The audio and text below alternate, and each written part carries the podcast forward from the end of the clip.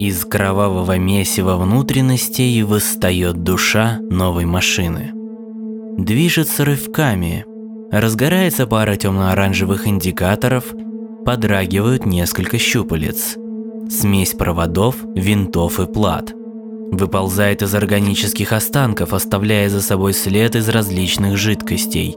Не оглядывается на своего бывшего носителя, от которого исходит затихающее бульканье, через недолгое время прекращающееся. Лежит совершенно неподвижно, примерно с кулак размером, как большинство небольших рабочих.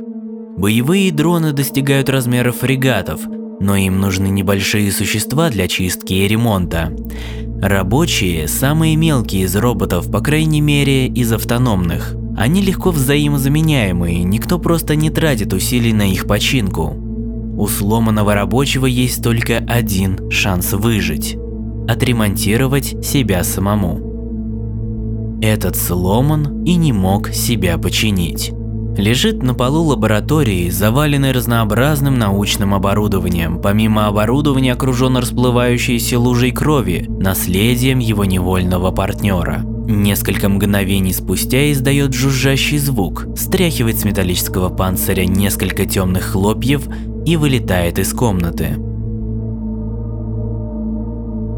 Роботы способны действовать с минимальным расходом энергии, распределяя ресурсы по нужным подсистемам. Эта способность особенно важна для меньших дронов, не имеющих доступа к ремонтным установкам. Когда поблизости нет целителя, ты накладываешь повязку и терпишь. Включив минимальный набор оборудования, вплывает через дверной проем в следующее помещение – Дверь сорвана с направляющих и валяется в стороне. Лабораторное оборудование разбросано повсюду. Пролетает над битым стеклом, изломанными металлическими каркасами и осколками разнообразных плат. С медленно летящей машины свисает жгут проводов, напоминающий хвост воздушного змея. Провода перевиты со шнурами потоньше, одни из когда-то живых тканей, остатки бывшего носителя, другие из металла. Провода искрят от контакта с металлическим хламом на полу, но машина этого, кажется, не замечает.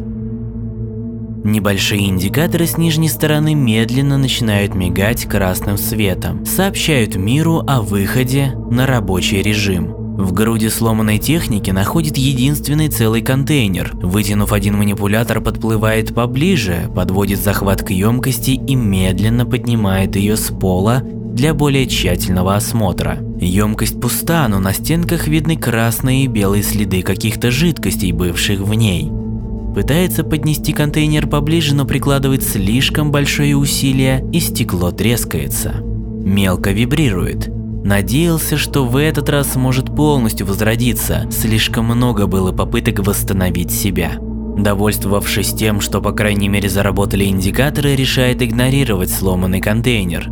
Для новорожденного естественно некоторая неуклюжесть. Так всегда бывает. Со временем вырастаешь, взрослеешь и исцеляешься. Не обязательно оставаться сломанным неисправным существом. Залетает в следующую комнату. В этой достаточно трудно сориентироваться. Клубы газа из треснувших труб ограничивают видимость направляет часть своей энергии в пока что бездействовавшее оборудование. Крошечные вентиляторы впускного клапана завращались, втягивая порцию газа. Газ не анализируется и никак не используется, а просто выпускаются наружу. Впуск, выхлоп. Впуск, выхлоп. Вдох, выдох.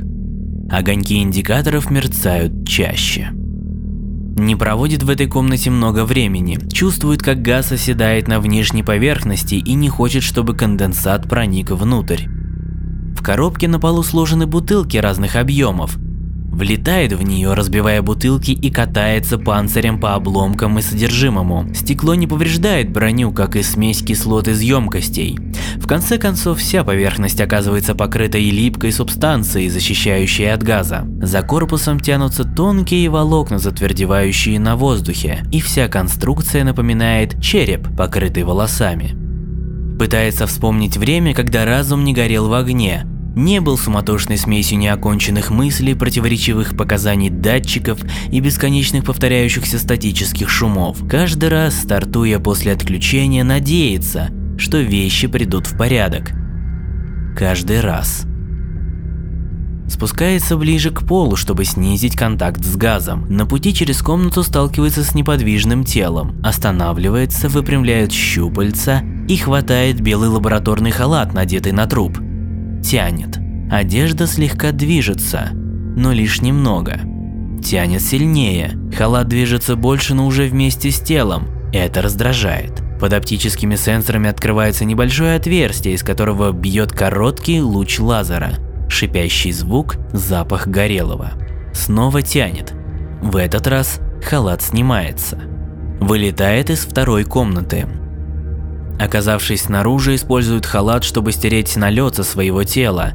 Рассматривает его. Это белый материал, слегка пенящийся. Позволяет себе короткий химический анализ и узнает в веществе верниций, побочный продукт многих химических реакций, разрушительно действующий на человеческую кожу, но не на металл. Из комнаты, заполненной газом, раздается крик, провоцирующий мгновенную реакцию, разворот и очередь случайных выстрелов лазера вглубь комнаты. Раздается глухой удар. Мгновение медлит, затем снова поворачивается и продолжает путешествие в третью комнату.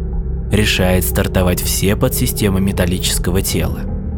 Все сенсоры работают, некоторые из них чересчур хорошо. Крошечные капли масла скапливаются на панцире, заливаясь в тонкие щели вокруг видеокамер.